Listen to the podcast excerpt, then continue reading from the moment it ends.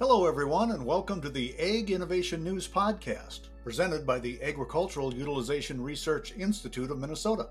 I'm Dan Skogen, your host for the Ag Innovation News Podcast, and guests on the Ag Innovation News Podcast will be shedding light on innovations in value added agriculture, will highlight important voices and work that's being done throughout the Minnesota ag sector, and educate the public about resources and organizations that support Minnesota agriculture. Today we'll be visiting with Brett Olson. Brett is the co founder and creative director at Renewing the Countryside. Brett, welcome to Ag Innovation News podcast. Thank you, Dan. It's great to be here. If you would, just take a moment and tell us a little bit more about yourself and your background.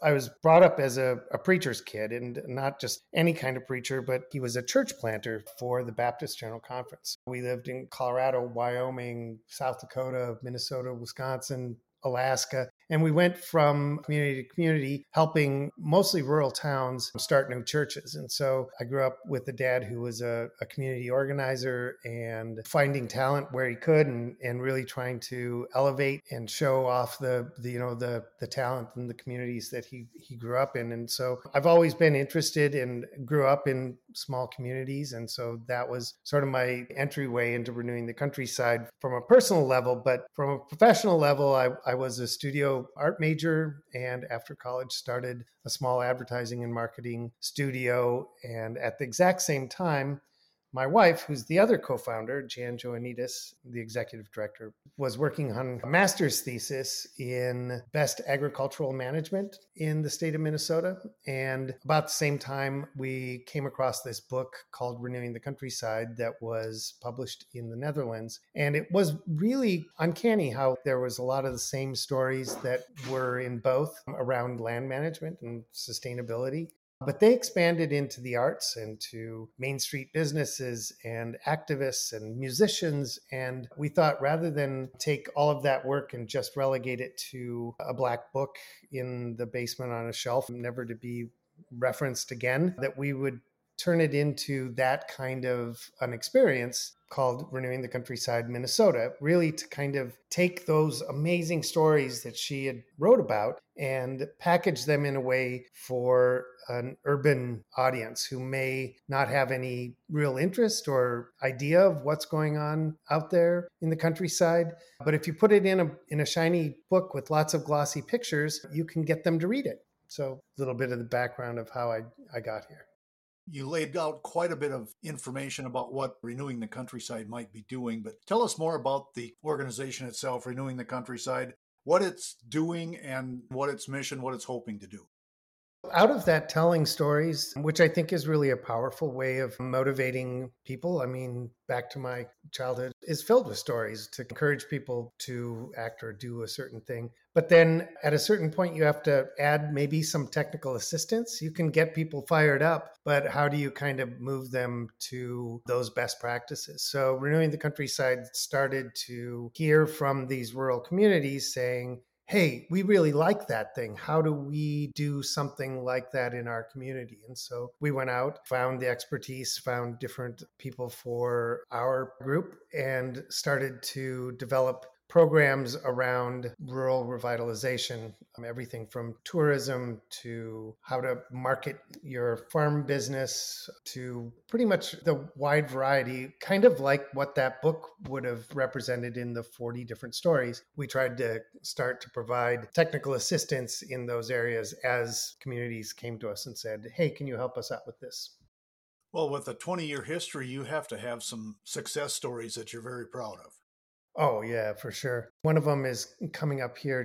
We have a food show. It looks like a food show, but it's actually an ag show. We have 80 to 100, sometimes more, people that are food makers from the upper Midwest, Minnesota primarily, but Wisconsin and Iowa, who not only produce their food or beer, wine, spirits, whatever in those states, but also source the ingredients from those states, right? So taking local food to a more granular place where not only is it made here, but it's actually from here. And so we've done that now for 10 years, half of our nonprofit status. And that's a great partnership with the Southern Minnesota Initiative Foundation, the Department of Ag, this year Compeer, the ag lender, And AURI has been a partner on this since the very beginning. And so we're super excited to launch that marketplace.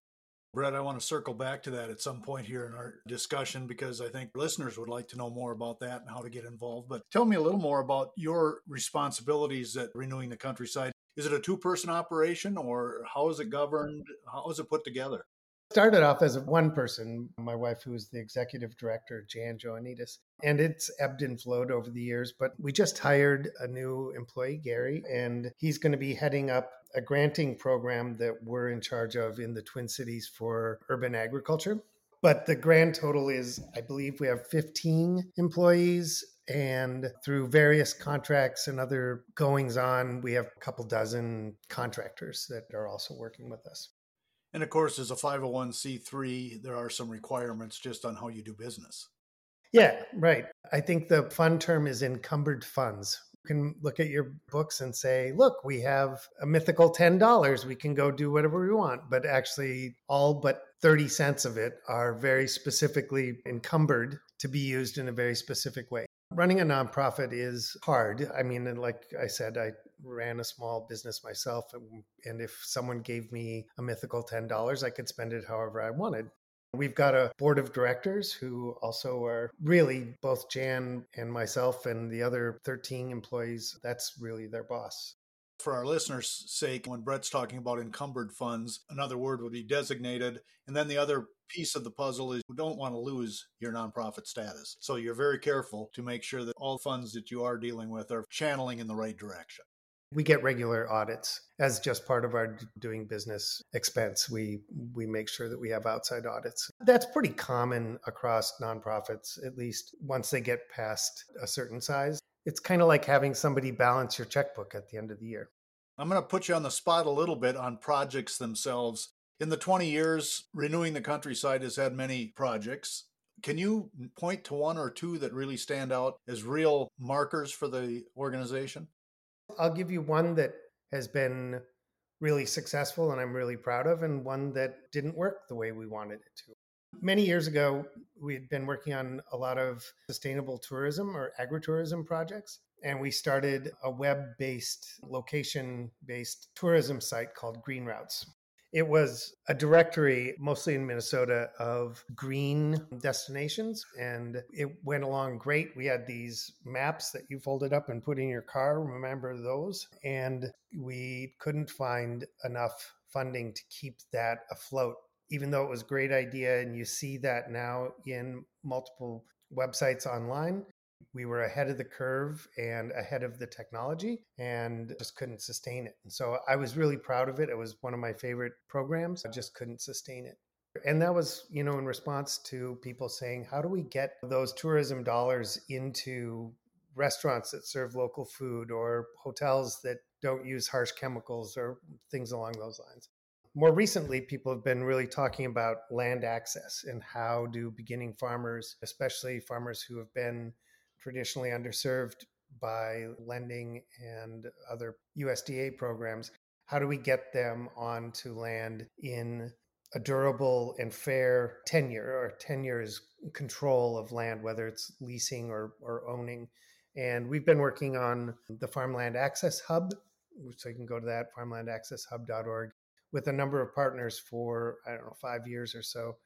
And we've been really successful in helping beginning farmers and traditionally underserved farmers onto the land and in situations where they can really be confident that that they can grow and and will be treated fairly and so that's been a great success Brett, I'm enjoying our conversation. I want to talk to you about Slow Money. I want to talk to you about your Feast magazine.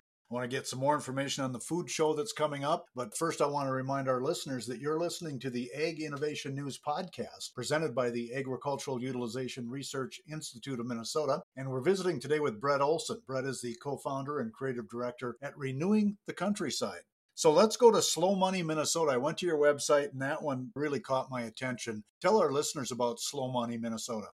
So there's this loose chapter base out of Slow Money a national philosophy, really. It's a kind of a movement thing. Woody Tasch wrote a book He was a personal financial advisor and was really looking at how people were moving money in the marketplace and found that it really wasn't to the best interests of everyone, it was often in the best interest of the one person with the money. And so he wrote a book about slow money where I think the, the tag was something like investing as if food and farmland matter, something like that.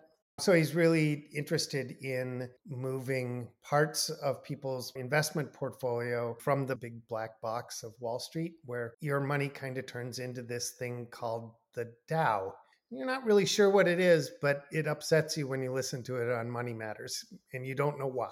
So to kind of reinvest it in in your own community and specifically around food farming and land use. I was just actually at a really um, interesting regenerative food systems investment forum in, in Denver, Colorado a couple of weeks ago. And Woody was on to something. There's there the, the room was filled with 400 investment types who are actively looking at how to invest in farmers and not just farmland. They, these weren't land speculators. These were people who were interested in the practices on the farmland. So that's a little bit about its origin story. Renewing the Countryside kind of did a couple of events, and we haven't had one in a while, but we haven't had a real pressing need for one. But often you'll have startups, maybe a new food business or a, a, farm or something, come to do a pitch. You have to be careful because asking non accredited investors can be tricky but do a pitch for what they're trying to do and what kind of capital, whether it's a debt or an equity raise would be for for their idea. We did that. At the same time, we had a grow a farmer fund that we were raising money for, and we raised just north of $100,000 that we then turned into a loan fund that's administered by the Southern Minnesota Initiative Foundation. And I believe that's all loaned out right now, but in $15,000 mini grants or operating grants. We kind of pegged that number to the cost of a high tunnel because in order to get the EQIP grant, EQIP EQIP grant from USDA, you have to build the thing and submit receipts. Well, a lot of farmers don't have 15K sitting around. They can come to the Grow a Farmer Fund and use that money for just a few months and then submit so we raised a lot of that money from individuals from 500 to $5,000, $50 in order to set up that fund. And that was pretty amazing for the slow money community in Minnesota. You may have answered my question. I was curious how renewing the countryside and or some of the projects you work on are funded. We're an organization, we're not member based. So, of our individual donors, that comes in usually from donor drives and then through sponsorships of events like, say, Compeer sponsoring Feast that's coming up or we have health partners who sponsors our 12 day exhibit on local food at the state fair with cooking demos and kids activities. But the vast majority at least 60% maybe 70 comes from federal grants or contracts with the federal government things that we on the ground have a unique position to do projects that they'd like to do that they don't have the capacity for and most of your work is with entrepreneurs and small businesses, or is it with established revenue producing businesses? Usually, we're really at the beginning stages working with businesses. So, occasionally, we will help somebody along. We worked with an established farm that had a fairly large wholesale and retail market in order to expand their business through some infrastructure and help them do a capital raise for that. But for the most part, working with individual farmers, a beginning farmer, on making sure that their finances are in line and that they've got a good business plan and that they have the right resources to access finances and also come up with creative financing in order to bring the cost of farmland to a place where, you know, frankly, it will cash flow for a beginning farmer. So most of the time it's it's with the small small farms. Brett, we are kind of running out of time, but one way you spread the word or get information out is through your Feast magazine. Tell us a little bit about that. Yeah, it's so much fun. It goes back to that kind of advertising background that I have. We have a great team that does that. Once a year. It's a free magazine. Really talks about the food system in the upper Midwest. And this year's cover story is on Red Cliff Commercial Fishery up on the North Shore in Wisconsin. And we talk everything in that magazine from food hubs to seed saving and it's all around this feast marketplace that comes up on November 4th. Then there's a little preview for that. And it's a great way to kind of just showcase what's fun. You know, like our, we have a standing column called Last Call. This year we have Tattersall Distillery made a whiskey out of Kernza, which I'm sure you've probably talked about on the show before, but it's a perennial wheatgrass developed in partnership with the University of Minnesota. So they made a whiskey and featured that in the magazine as well. Brett, I certainly didn't think a PK would know what last call was all about. well, I'm going to plead the fifth. Let's go back to the food show. When, where, what can we expect to see there? November 4th, the Civic Center in Rochester, Minnesota, 10 to 4. There'll be 80 to 100 food makers from cheese to chocolate, local cheesemakers buying milk from local farmers. Chocolate, Mademoiselle Miel, for example, uses honey as a sweetener in her chocolates. They are magnificent.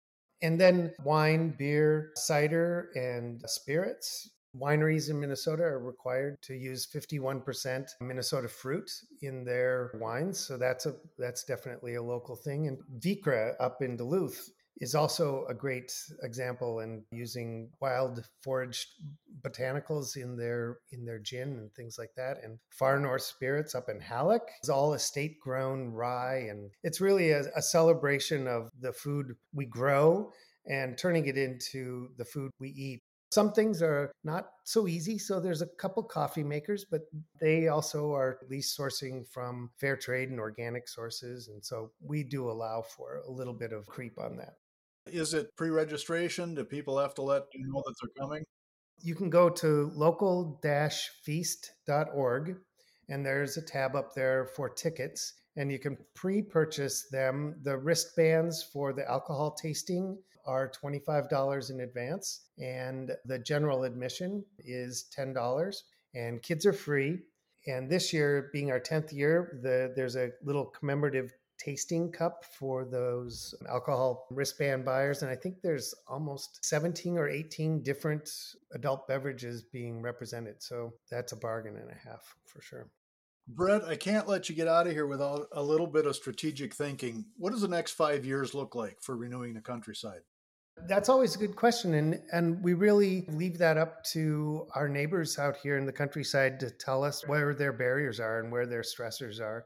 One thing that we're really working on in that farmland access is coming up with strategies for creative financing. We did a another capital raise to purchase an agricultural easement on a farm so that it would be affordable. Not now, but into the future, it will always carry this easement still be just as productive land, just not as expensive to grow food. So, you know, honestly, you can either build equity in your land, and that's what farmers often do, or can build equity in the money that you make off of that land. And if the land is cheaper, your profits should be higher. And I don't know any postmen that have a retirement plan in undelivered mail. So they use the money that they get from delivering that mail to make investments to to actually pay for that. So things like that are I think that's going to be the next 5 years. There's going to be a massive shift in who owns the farmland and I'd like to see it in new farmers, either immigrant farmers, beginning farmers, even the kids in multi-generational farms that have been there for a century. How do we get it into their hands at an affordable rate that's going to be a big trick. And that's what we're going to be really focused on, I think. And where can our listeners go to get more information about renewing the countryside? Renewingthecountryside.org. If you sign up for the Rooster News to Crow About, you will be able to keep up to date with everything that's going on, including those mini grants for urban ag. And as we work on Feast and the Farmland Summit and agricultural easements, it'll all come through your inbox if you sign up there. And I will attest to that. That's where I get it on a regular basis and always full of good information, Brett. Oh, good. I'm going to leave you with the final comments today. You've been a wonder to have on the show, and I appreciate your time. But what do you want to leave our listeners with about renewing the countryside, work that you're doing, or anything else that you want our listeners to know about before we say goodbye? Be the person your dog thinks you are, and and try to make the best next decision, whether that's in your food system. A lot of the work we do is is trying to get some understanding between urban and rural folk and not always speaking the same language. And so that's what we're really trying to aim for. Brett thanks for your time. Congratulations on a 20 year anniversary and good luck in the future. You bet. Thanks for having me We've been visiting with Brett Olson, co founder and creative director at Renewing the Countryside. We want to thank him for joining us today, and we want to thank you for listening to the Ag Innovation News Podcast, presented by the Agricultural Utilization Research Institute of Minnesota. Thanks to my podcast crew one, Lisa Martinez, AURI Communications Coordinator and editor of this production. To learn more about AURI, go to auri.org.